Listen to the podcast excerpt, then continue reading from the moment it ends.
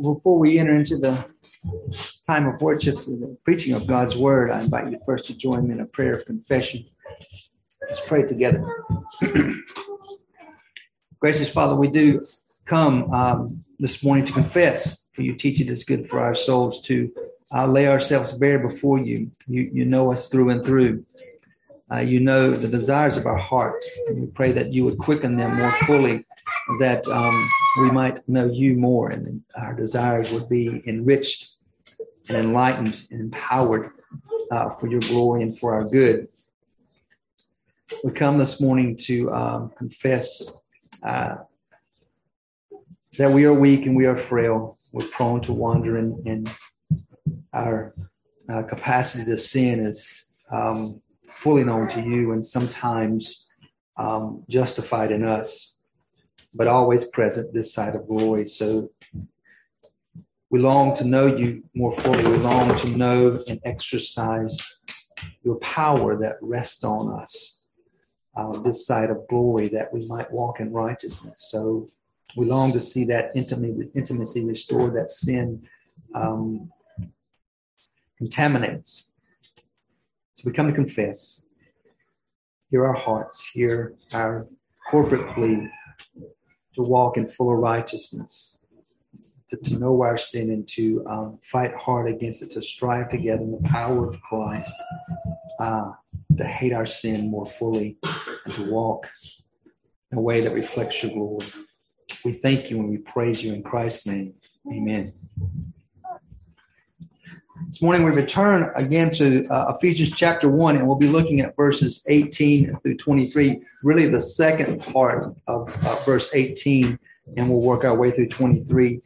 So the title of this morning's sermon is Our Position in Christ, Part 2. So we're still looking at that reality of who we are in Christ and Paul's prayer for us that all the praise that we've seen Paul uh, elaborate on there in verses 3 through 14 will now come uh, in a, a solidified manner to reality in our hearts as we walk out our Christian life together. And that culminates in a prayer. So it's praise followed by prayer is the pattern here.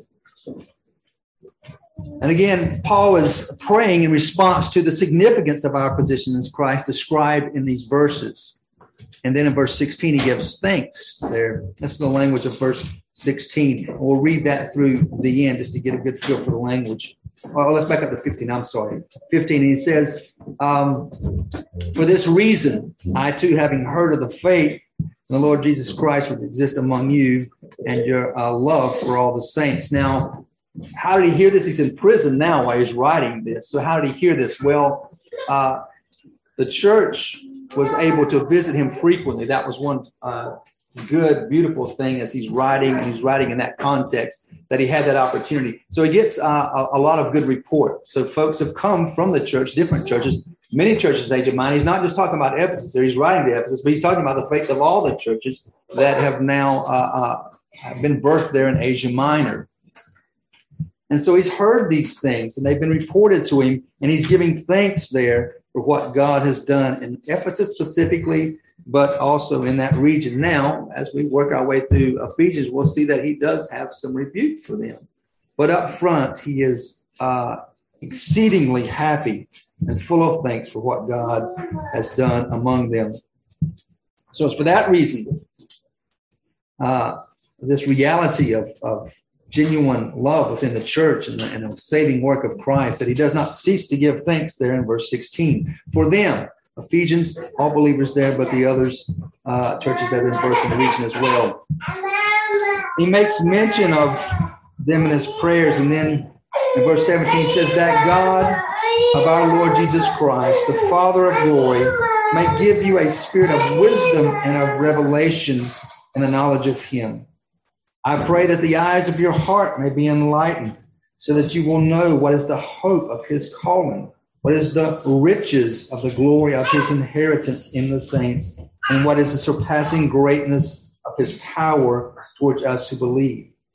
These are in accordance with the working of the strength of his might, which he brought about in Christ when he raised him from the dead and seated him at his right hand in the heavenly places, far above all rule and authority and power and dominion, and every name that is named, not only in this age, but also in the one to come. And he put all things in subjection under his feet and gave him as head over all things to the church, which is his body, the fullness of him who fills all in all. So there's the prayerful language after the praise that uh, um, he has outlined there in verses uh, 3 through 14. And so he's given thanks with gratitude in his heart for the blessings that have been described in those prior verses, for all that is true for those who are in Christ.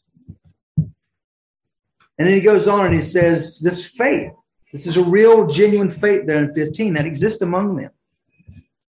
He's heard about it. He's seen it. They've reported to him. And it's love for the saints. It's real. It's a real faith. It's a real love. And they display the glory of God in salvation. And that's really it, right? We talked about that a little bit on last Lord's Day. What really displays the glory of God in salvation most poignantly? The love that saints have for one another. That's what marks the church off as extraordinarily, supernaturally different than all other clubs, groups, teams, uh, uh, aspects, every other aspect in the world. The church is different, and it's the love for one another that marks the church off as uniquely different to the glory of God. So, there in verse 16 continues. He says that uh, God has lavished his grace upon the whole region there. And he's giving thanks in his prayer. And he says he does that regularly. You see that? I do not cease giving thanks for you while making mention of you in my prayers. And that's pretty important for us. You see the perseverance of Paul here. And by the way, he's not in the greatest context of life or of his life. You know, Paul's at his, uh, he's taking his lumps uh, might be an understatement, but you know, writing from prison is not the easiest context, but he never ceases. It's continuing in prayer for the saints.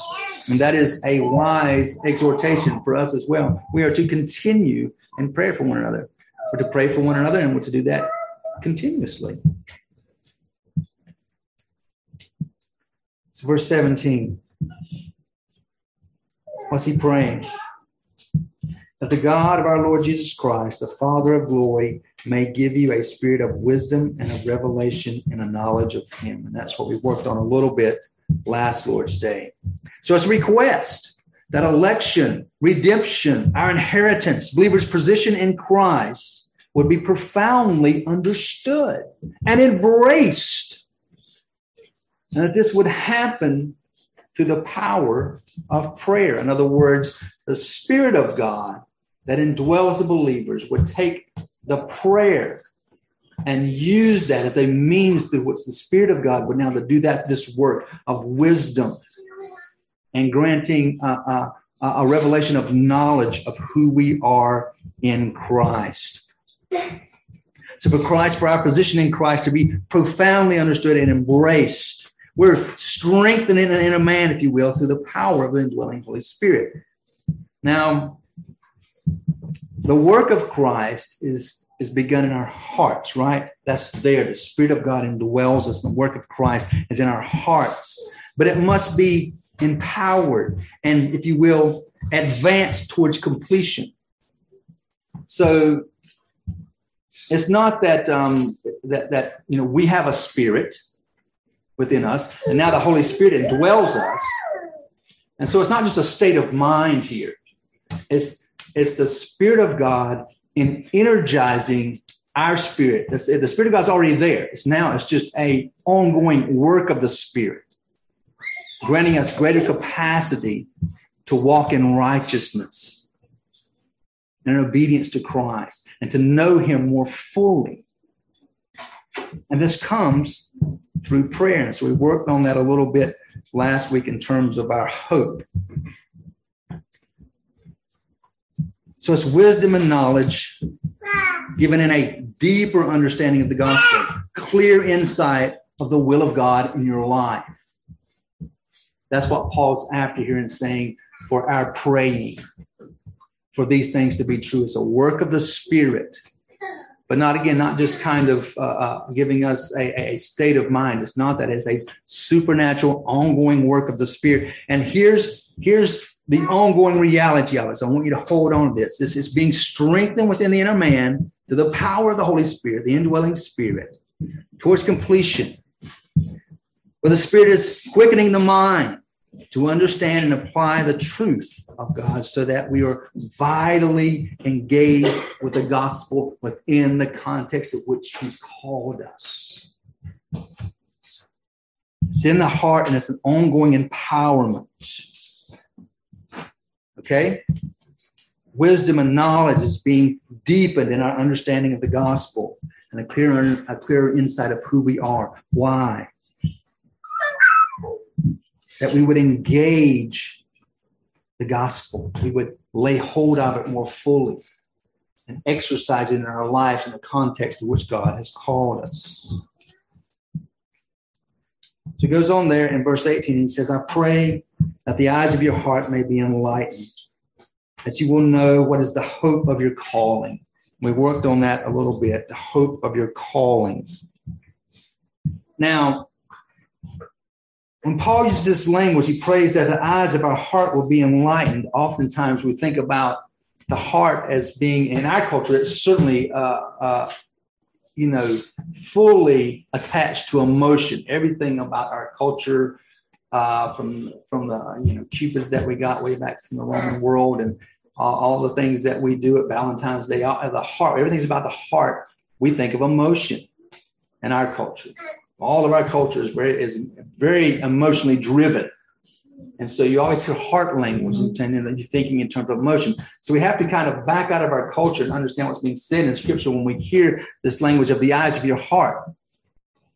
In Paul's culture and in the biblical uh, working out of how we hear heart, in this kind of uh, uh, context here, um, the hermeneutic of this reality is the heart is the seat of knowledge, of understanding. It's the mind. It's the mind's eye that Paul's talking about here. It's understanding.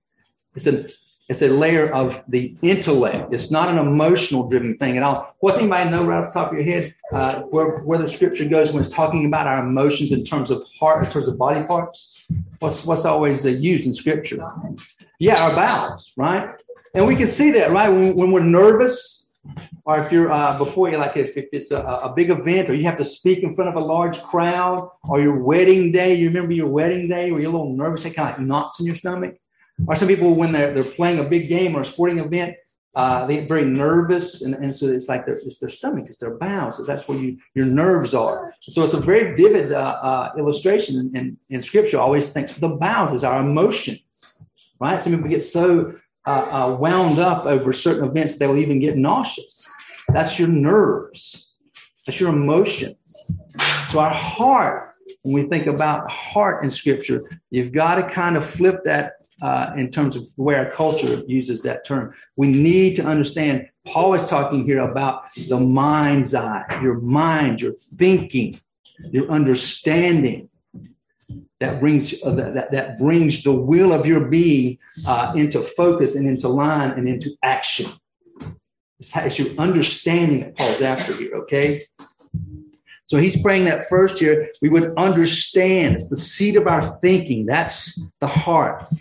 The emotions are found in our bowels, uh, scripturally speaking. So the seat of our understanding, the core, the center of our innermost being, our innermost self. That's where Paul's going what makes you tick in terms of how you think, and then how you act based on how you think.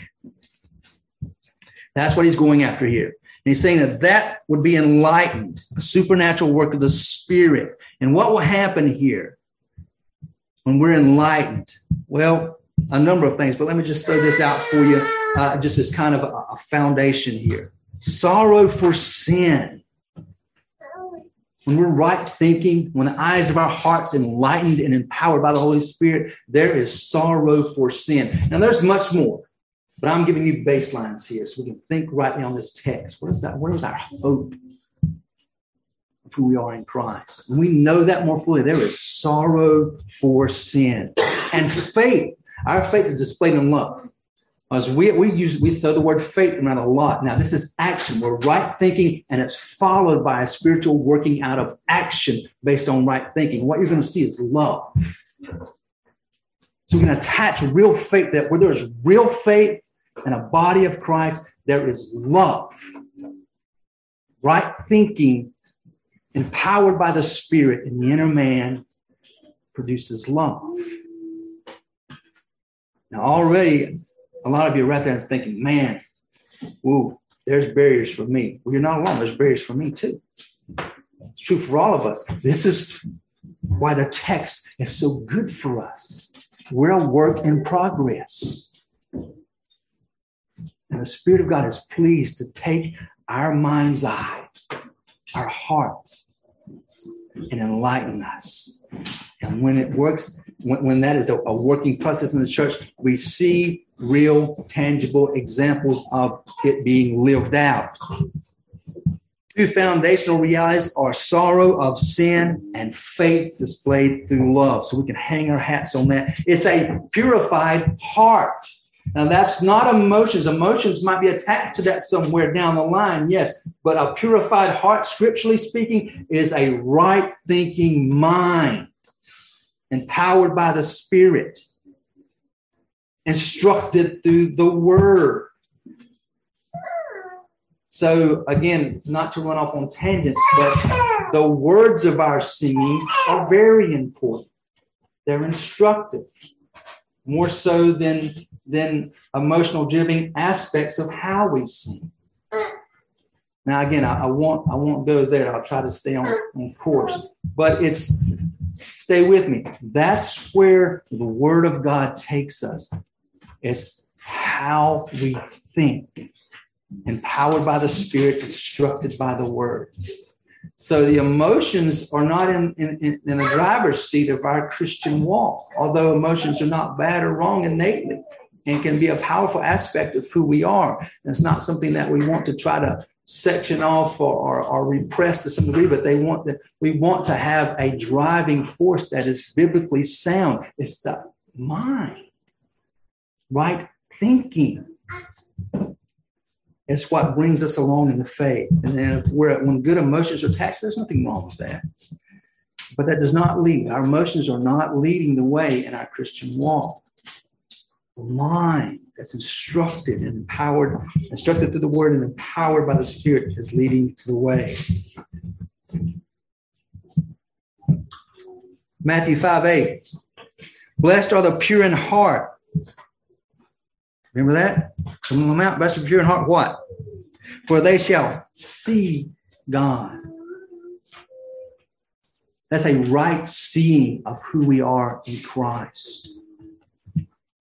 And so, hope there, we talked about hope. That's hope is really that assurance. Assurance of what? Assurance of God's effectual call in our life. A faithful waiting for the completed fulfillment of God's promise, right? So we're experiencing the effectual calling of God in our lives, but it's not fully experienced. We're awaiting that combination. That's the assurance, the guarantee that we will experience it in a fullest sense in glory while we're experiencing it in part here. Colossians 127 to whom God willed to make known what is the riches of the glory of his uh, uh, mystery among the saints, which is Christ in you, the hope of glory, the assurance of glory. There it is. So that brings us this morning. Next, I want you to see the inheritance there in verse 18. I pray that the eyes of your heart may be open. Uh, excuse me. I pray the eyes of your heart may be enlightened so that you will know what is the hope of your calling. Again, we looked at that last Lord's Day. And then next, what are the riches of the glory of his inheritance in the saints? So let's look next at the inheritance here. So, this inheritance, first and foremost, I want you to understand is given. It's given to us, just like our calling was given to us. This is a gift from God. Our effectual calling is a gift from God, and our inheritance in the saints is a gift from God. Both are given and both are made effectual by God. So this is God's sovereign work in our life for his glory, our inheritance and our calling. Both belong to God. Both are effectual uh, uh, because of God, by God, for his glory. So the immeasurable splendor of the blessing of salvation, that's your inheritance. Now, some of you may have uh, an interest in, in, your, in your inheritance from uh, a genealogical perspective, and some of you may have done much work there, and there's always lots of interesting tidbits and facts in the histories of our families. And some people are very interested in that, and some people have, uh, have worked extensively in that. And so that there can be uh, much to be gained in just some of the knowledge of, uh, of the history of your families. But this is far more glorious. This is an immeasurable blessing. It's the blessing of salvation. And most specifically, here, what he's talking about in this inheritance of the saints, um, the blessings that we have, most specifically, he's talking about in this context, those who will be granted at the culmination of all things. So, those that are still yet to come, the guarantee of our glorification. That's where he's working. That's where Paul's going. So we have an inheritance, and here he's speaking about it's going to be fulfilled. The promise of God that belongs to you and his effectual calling, your inheritance in the saints will assuredly come to fulfillment. You will reign with him in glory forever. You're experiencing that to some degree now, not the full extent, but you will. And so the blessings of our salvation that he's talking about in the inheritance here is really, Paul's emphasis is really on those that are still yet to come. When he's speaking in terms of our inheritance, the richness and the fullness and the splendor of the blessings of salvation will really culminate in glory, although you experience them in wonderful, marvelous ways here.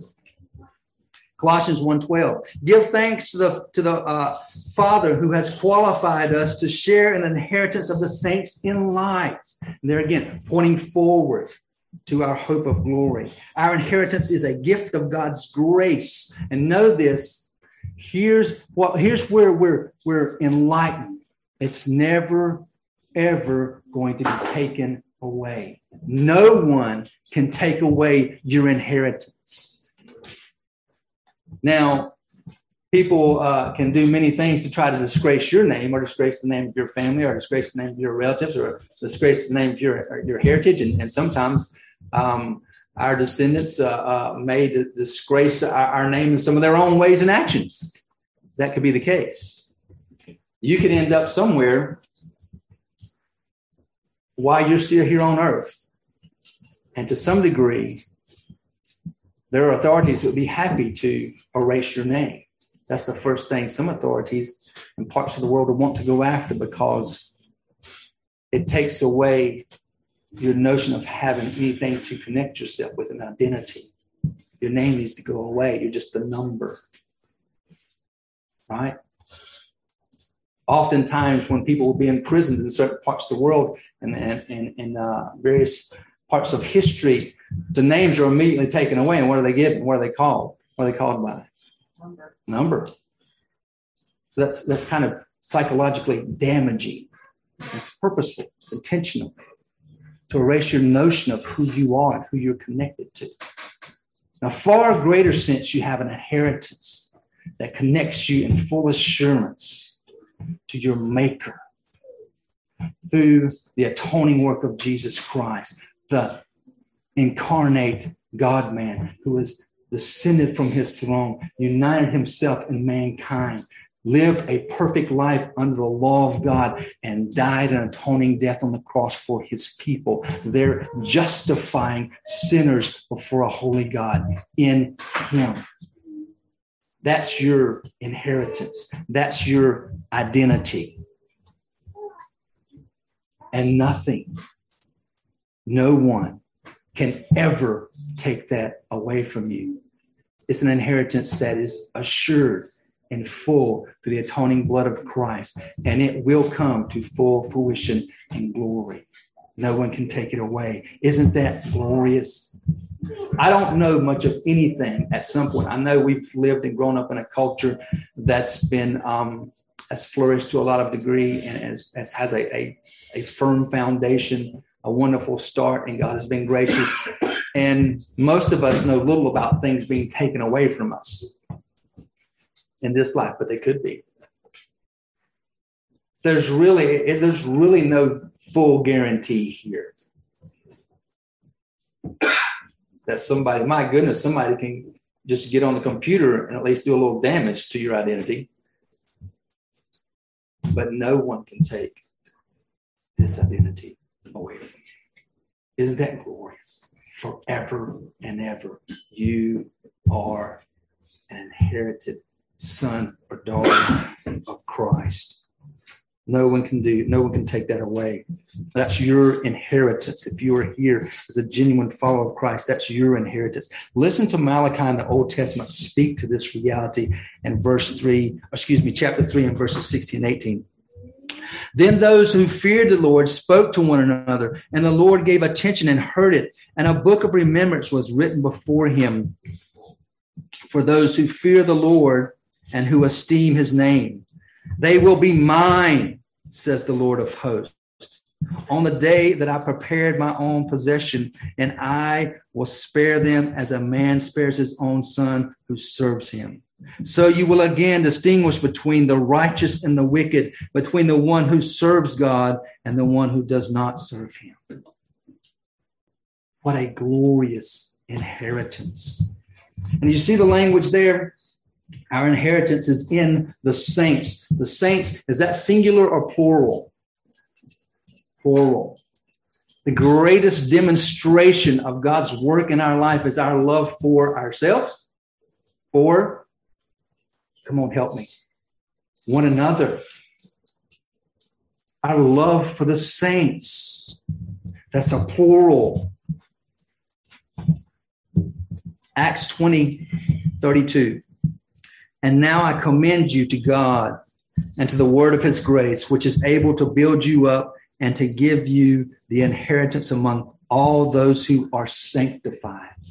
That's your inheritance. You have an inheritance among all those who are sanctified, those who are marked off in Christ. See, our inheritance is not a solitary project, and that sometimes it's difficult for very self centered self styled, self enabled, good old Americans. It's hard for us at times. We're some of the most individualized uh, uh, people in the world. We're very individualistic in our thinking. And nothing about our inheritance, nothing about the reality of the body of Christ, the church, the body of Christ, nothing about that it, although very much personal, nothing about that is individual. Our inheritance is one that belongs with one another. And that's an undergirding pillar or one undergirding pillar that's so beautiful about it. So it's not a solitary project. The beautiful aspect of the glory of our inheritance is that we will enjoy it with one another. When it comes to fruition in glory, you're not going to be isolated with uh, in a small little solitary place with just you in the presence of the of Christ. You're going to be enjoying it with all the body of Christ, all the brothers and sisters that you've lived this out with, that you've labored with, that you've toiled with, that you've struggled with. All our weaknesses, all our frailties that are on display to one another, all lived out, all the praying, all the longing for the power to be exercised in this life, all the relationships, the good, the bad, the ugly, the difficult, all our failures, all our weaknesses, all our sins has been on display for one another, all the love for one another comes to its fullest sense in all of glory, and you will share it with the saints. You will enjoy it with one another. And all is perfection. 2 Timothy 4 8. In the future, there is laid up for me a crown of righteousness. Now, see, that sounds pretty personal. Yes, there's laid up for me a crown of righteousness. American Christian might like that. Hold on. Which the Lord, the righteous judge, will award to me on that day, and not only me, but also all who have loved his appearing. Everything about who we are in Christ must be understood in the context of our sharing here with one another in labor and toil and battle and sometimes deep struggle, but joy and love, and there in the fullness of the consummating joy of our love for one another. That's our inheritance. It's not a singular thing, it's a corporate reality. And that brings us to the power. That's our inheritance. And I want you to look at the power. You see that there in verse 19. And what is surpassing greatness of his power towards us who believe? These are according, these are in accordance with the working of the strength of his might which he brought about in Christ when he raised him from the dead and seated him at the right hand, at his right hand in the heavenly places, far above all rule and authority and power and dominion and every name that is named, not only in this age, but also in the one to come. And he put all things in subjection under his feet and gave him as head over all things to the church, which is his body, the fullness of him who fills all and all. So here's the power. And we've looked at our inheritance, and, and it's kind of centered heavy on the future glory. So we've had a, we've had a call that was uh, that, that that was placed on us when before the foundation of the world, and we're still pondering that one, right? And as and, and you know, let me just let me just help you. You're, you're going to continue to always ponder that one. We'll ponder that one until we get in the way. We'll have all of the glory to ponder that one before the Lord. But that's the spiritual reality to it. That's the truth. Before the foundation of the world, God had called us, that He had set His sovereign grace on you, His saving favor on you for His own good pleasure. And then there's the, there's there's our inheritance. It's a guarantee, but it's it's it's going to be fulfilled in glory. And now in the middle here, we have this interesting uh, uh, prayer that our, our mind's eye, the Spirit of God would take our mind, our thinking, and rightly place it, uh, or, or, rightly build it up and, and, enable us to understand who we are in Christ. Called for the foundation of the world, full assurance of glory. And now, in this life we're living together, there's this uh, reality of power. So here, the Spirit of God in the present is dealing with power. For us to understand who we are in Christ, we must understand the power that resides in that reality. That we would have the wisdom and the knowledge of the understanding of who we are in Christ as it relates to his power, the surpassing greatness of his power towards us who believe So, wow, what do we do with that? Well, it's exceedingly great power, and it's towards us.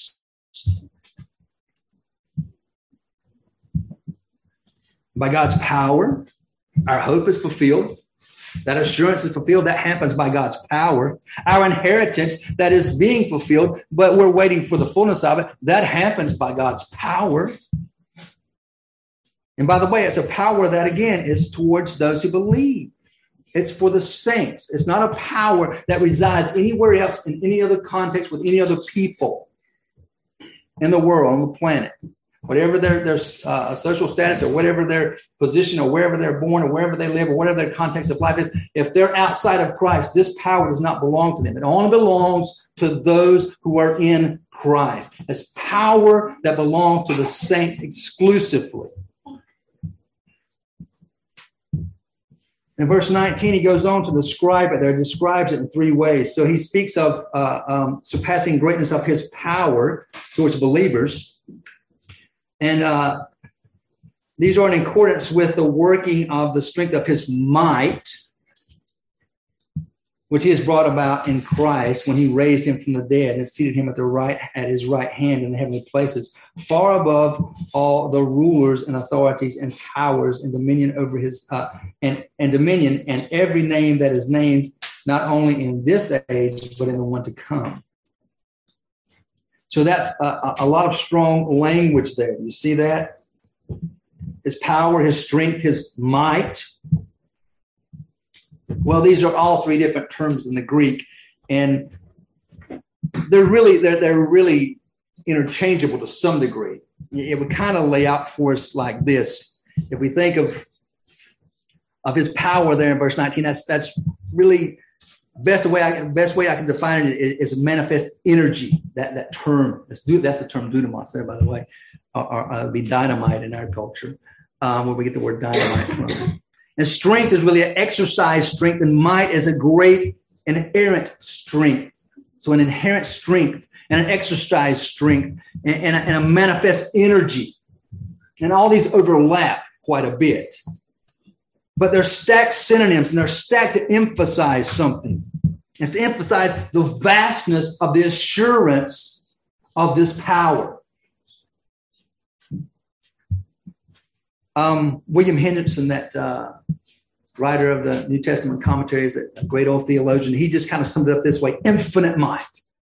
When we try to take all those terms, and all those synonyms, and they're kind of stacked up in this text, and really Paul's just after the infinite might that's exercised among us. God's infinite might that flows within the saints, nowhere else.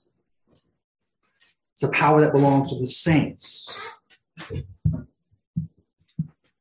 Now, when we're trying to think through all that, let, us let's let's, uh, let's go to the bowels a little bit and just get to the, the seat of the emotions as we're trying to wrap our minds around such glorious theology, such glorious truth. We don't always feel so powerful, do we? Do we? I don't. Sometimes we feel weak, tired, frightened. Amen, somebody? Frightened uncertain, tempted, overwhelmed. We have regrets. You have regrets? You have regrets? I have regrets. Think about David. We learned about David this morning. Work through David. He has some regrets. They don't always go away, do they? You can't just black them out. Isn't that, isn't that funny? You think, man, shouldn't God just work this way? All the regrets, all the crud, all the stuff I've done as a believer, the sins that I've sinned and it's just that's, just burdened my heart. I can't just forget about them. Sometimes they pop back in there. You think, God, why do you work that way? Why don't you just erase them? He works that way, and I don't know in full. But part of it is this. And in spite of that, the Spirit of God is enlightening our mind's eye through the Word of God to understand who we are in Christ. And there is power, power, infinite might that works in our lives for our spiritual good and God's glory. And so, yes, we have regrets. Yes, we worry. But what is our assurance? Here's an application for you. What is our assurance? That's what you have to ask yourself. That's why this text is here. What is your assurance? The assurance of this kind of infinite might that resounds in your life as a follower of Jesus Christ. What is your assurance? Well, here's application.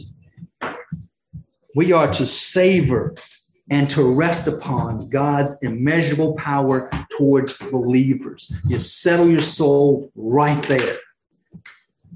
Why? Because it belongs to us according to his great might. The God of the universe who sent his son to die in your place that you may be justified before him. Where there is mercy and grace exercised by God in your life. Grace giving you what you do not deserve, and mercy giving not giving you what you do deserve. It's exercising your life to the atoning work of Christ. And he has assured you infinite power to live that out for his glory. And our emotions, okay, Stay with me here. Our emotions, weakness, tiredness, fearfulness, uncertainty, temptation, overwhelmed, regret, worry, on and on and on. Our emotions don't always line up with this. So, the Spirit of God, we must pray that the Spirit of God will take the truth of God and enlighten our mind's eye to understand who we are in Christ according to his power that's working in our lives to live this thing out in obedience to his glory. It belongs to us because of his great might. Look there in verse 20. Which he brought about in Christ when he raised him from the dead and seated him at his right hand in the heavenly places. Okay? You wonder about the power that's working in your life. Here, the Spirit of God gives you an example of that power. What's being said here, he, he, tells us this power belongs to us. And then he says, I'll give you an example of this power. It's the same power that God the Father, God the Spirit, and God the Son Himself used as a triune God to resurrect the incarnate Christ. It's that kind of power. It's that same power. Now, let your mind ponder that a little bit. Somebody say, Amen. What about that? That power is working in your life. That's what Scripture tells us. Now you have to you have to back up and savor and rest upon that because that's hard to emotionally connect to. That's the gospel truth in your life. That's who you are in Christ. So God has, if you will, a storehouse of this infinite power, same power that he exercised when he used it to raise his son from the dead and seat him at his right hand. By way of application, just ponder that. Ponder that reality. And do not be discouraged when when the emotions come when the struggles of life come when the fear comes when the anxiety comes do not be discouraged. Ponder that. God placed in here a reminder that tells every saint in every corner of the world, in every context, that, that let's say more poignant, he tells you right where you need it worst, every right where you need the worst, every day, any day, all the time. The resurrection power, that kind of power is the power that resounds with you, enlightened by the Spirit of God, equipping you to walk in righteousness to the glory of God. Ponder that. That's what you do. Ponder and pray that God will solidify that in you in your in your context, in those circumstances, in the moment, if you will. Ponder that. Do not be discouraged. Look, do not look to yourself. That's the killer. That's what that's where we fail. Don't look to yourself. Oh my goodness, we're so self-styled, we're so self-assured, we're so self-dependent. Don't look to yourself. My goodness, we're frail, we're weak, we're powerless in and of our own strength. Why? Why are we so stubborn? Why are you so stubborn? Why? Dear saints, stop looking to yourself. You, you know why you don't love one another like you should? You always look to yourself. You know, when you look at yourself and you start looking at yourself, and that's not too funny, you just start looking at somebody else. Well, they should have done this, this, and that. Well, what's wrong with them? Well, it's their fault. I'm not going to make it up. What about them? They should have done this. They should have that. Why don't they understand me? Why don't they care about me? Why, why, why? Stop. That's you looking at yourself, by the way. Stop looking at yourself. Ah, Lord, help us. We are powerless in our own strength. Look to the promises of God for the saints, secured in Christ, accomplished by the power of God, vividly on display through the resurrection. You look there. You look there. And do not be discouraged. Do not be discouraged. You have power to serve. Don't mope. You have power to serve. Colossians 1:29. For this purpose also I labor, striving according to his power with might which works within me. You have power to obey Don't feel sorry for yourself. You have power to obey. Philippians 2:13. For it is God who, who is at work in you, both to will and to work for his good pleasure. You have power to obey. You have power to evangelize. Don't, don't, don't say that's not your gift. Don't say, well, you know, I'm just a little, I'm kind of quiet. I'm not really. Stop looking at yourself. You're called to evangelize. Stop. You have power to evangelize. Romans 1:16. For I am not ashamed of the gospel, for it is the power of God for salvation to everyone who believes, to the Jew first and also to the Greek. By the way, the Jew first and also to the Greek, that covers everybody. So you have power to evangelize to everybody. You have power to persevere. Don't be disheartened. Don't be troubled. You have power to persevere. Second Corinthians 4 7. But we have this treasure in earthen vessels. Oh, how frail we are in of ourselves. But we have this treasure in our earthen vessels so that the surpassing greatness of the power will be of God and not of ourselves. Amen, somebody. You have power to persevere. Now we have our share of fears and doubts, but the resurrection is that great historical, objective, verifiable reminder that drives away the doubt. That's why it's here. It's here for you forevermore and the word of God for you. When the doubt comes, you think about the reality of that resurrection power that belongs to you. And it will drive away the doubts and the fears. That's the great demonstration of God's power right there. And he reminds us it belongs to us. Same power belongs to us now, in the present, in our ministry for the glory of God, and how we go out, and all the frailty of our, of our, of our uh, uh, frail vessels. We go out with the power of Almighty God before us. Don't fear, don't doubt. You go out in the power of God, and you let the chips fall where they may.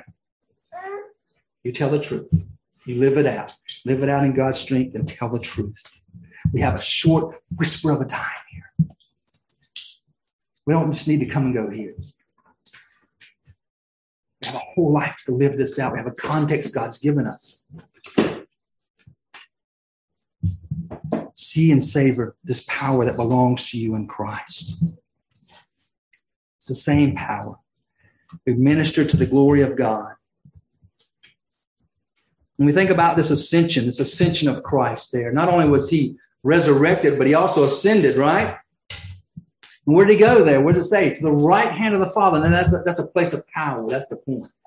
Uh, back to he goes back to where he came from, his position of power and full authority as, as a second person of the triune God. But it's, it's the assurance, the ascension is the assurance that God the Father accepted Christ's sacrifice, his one-time sacrifice for sin, is accepted. That's what that, that's that's that's what it's telling us all throughout history. Look, he ascended back to the Father. Why? Because the Father accepted his finished work on the cross. It's a done deal. And I want you to understand this his ascension to the Father prepared the way for your ascension to the Father. You have an inheritance, it's a guarantee. The incarnate God has prepared a place for us in glory. Right back to where he came from because his work here is finished. Our sin debt is paid in full. And he's preparing a place for us that is assured for us. Now, I say to this to you there is no other religion on this planet that has that promise. None. Will you do your best? Hope for the best and maybe it'll work out in the end. This is a promise from the eternal God that your Savior has prepared a place for you in glory. The ascension is a glorious, glorious comforter and builder of our courage, a reminder of our strength, a reminder of who we are in Christ. Our perspective on who we are in Christ changes our perspective on the world. Only you understand that. Our right thinking is based on our understanding of who we are in Christ. And then it affects how we see the world around us. We're in the middle of a heartbreaking political climate, are we not? I pray you're not depending on a particular politician for anything. God help you if you are. It's a devastating political climate. It's heartbreaking. It'll wear your emotions out. But we should see it rightly. The reality is that Christ is king. He reigns.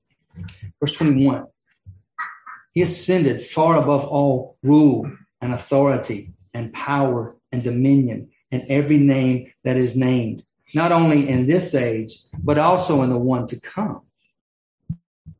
Verse 22 And he put all things in subjection under his feet and gave him as head over all things to the church, which is his body, the fullness of him who fills all and all. Now, Christ is at the right hand governing the universe. Do you see that? So that means you don't have to worry about the sickening political climate of our time. Now, I'm not saying don't be engaged and aware. You understand what I'm saying. But you don't have to worry about it. You don't have to be afraid. Christ is reigning over the sickening political climate of our time. He's reigning over it with all power. He's governing the universe, and he's governing for what? For one purpose. Do you see that? Why is he governing? Why is he governing the universe? Why is he bringing it to its consummate in the way that he is? For his church. Do you see that? He is head over all things to the church. Everything that's working out in our current climate, everything that's working out in the context of this world is working out for God to glorify Himself to the utmost uh, uh, uh, reality of who He is in His church. To bring His church through and out of this reality with great power to His glory for all time throughout eternity. That's what he's doing. That's what Christ is doing actively, the right hand of the Father now. And exercising and gifting you with great power to be his vessels to bring it through to the end. He's, let me put it as clear as I can. He's helping you. Can I put it that way? Your Christ is helping you every step of the way, every day. He's helping you. Obey him and trust him and walk in power to his glory. He's helping you. So, how do we apply this? Well, approach his throne of grace based on his finished work. He has ascended. He's reigning over the universe in full power for the purpose of glorifying his church to the exactly the, the exact degree and way and manner that he chooses for your spiritual good and his glory. He's helping you. Hebrews 1 1 through 4. God, after he spoke long ago to the fathers and the prophets in many portions and in many ways, and these last days has spoken to us in his Son whom he appointed heir over all things, through whom also he made the world. And he is the radiance of his glory and the exact representation of his nature, and upholds all things by the word of his power. When he has made, when he had made purification of sin, he sat down at the right hand of the Majesty on high, having become as much better than the angels, as he has inherited a more excellent name than they that God, your Savior, the second person of triune God, has gone back to where he came from and is exercising full power over every aspect of our reality to his glory and for your good. He's much higher than all angels. He alone has authority. No other authority or dominion can come close to him. There is no challenger. He fully reigns and he has and he has granted you exercise or uh, access to his power as his vessels as his people as his children to live out uh, our lives for his glory and obedience and faithfulness. Angels have no power apart from Christ.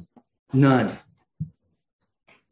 It's the loftiness of Christ that creates a deep, abiding assurance in you.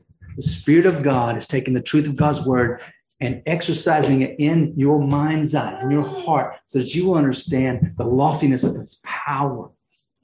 That's what gives you courage. That's what gives you assurance. That's what gives you the enabling grace to walk in righteousness. That's what gives you uh, uh, your, your uh, boldness. That's what moves you.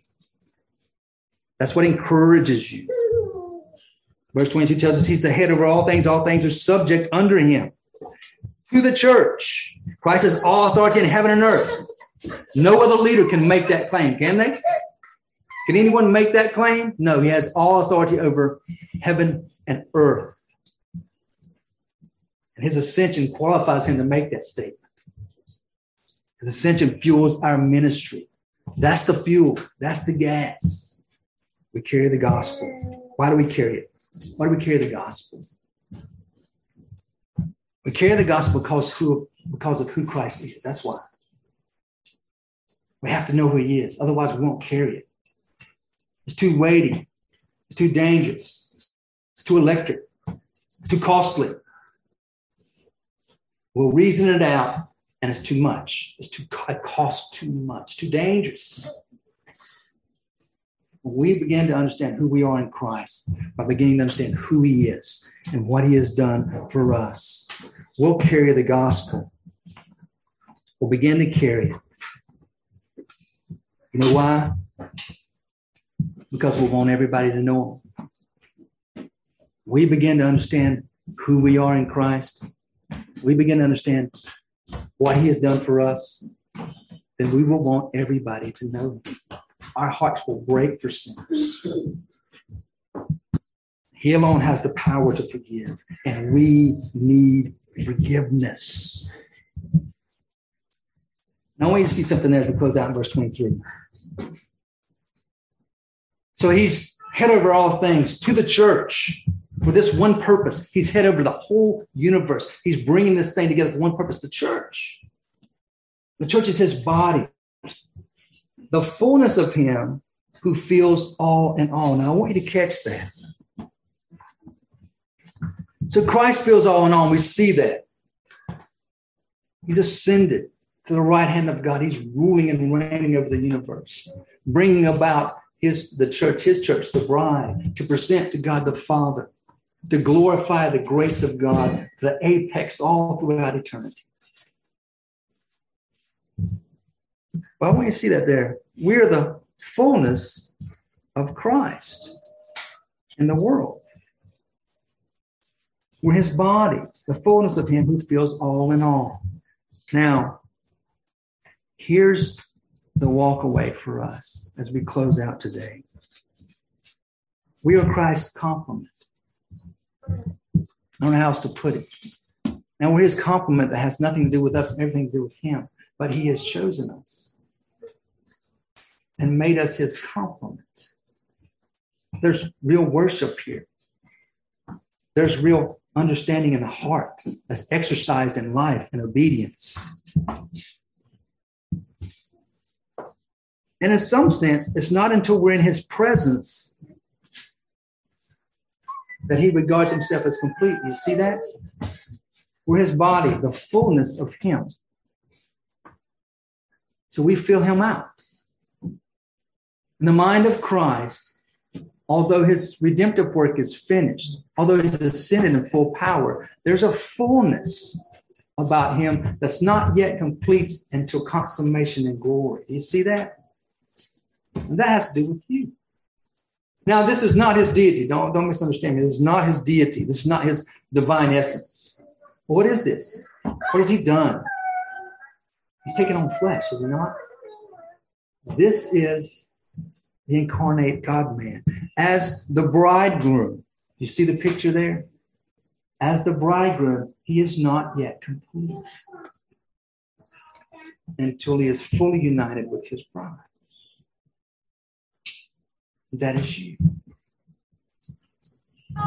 That is the covenant love that reigns over us from our God. That is a theology that grants the power to walk in righteousness. You have power to obey your God because you're part of the bride that He has chosen now to fulfill Himself as bridegroom forevermore in glory. Let's pray. Gracious Father, we thank you.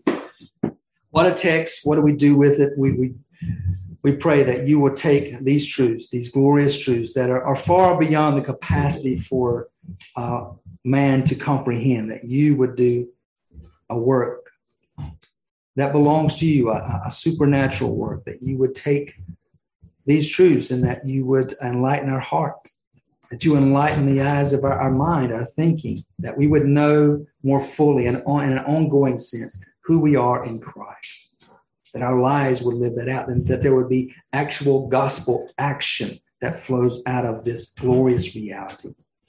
Please take these truths and, and um, seal them and burn them and sear them into our hearts, into our thinking, that we might rightly think and continue to rightly think in a way that um, brings about a beautiful sanctification among us. We thank you in Christ's name. Amen.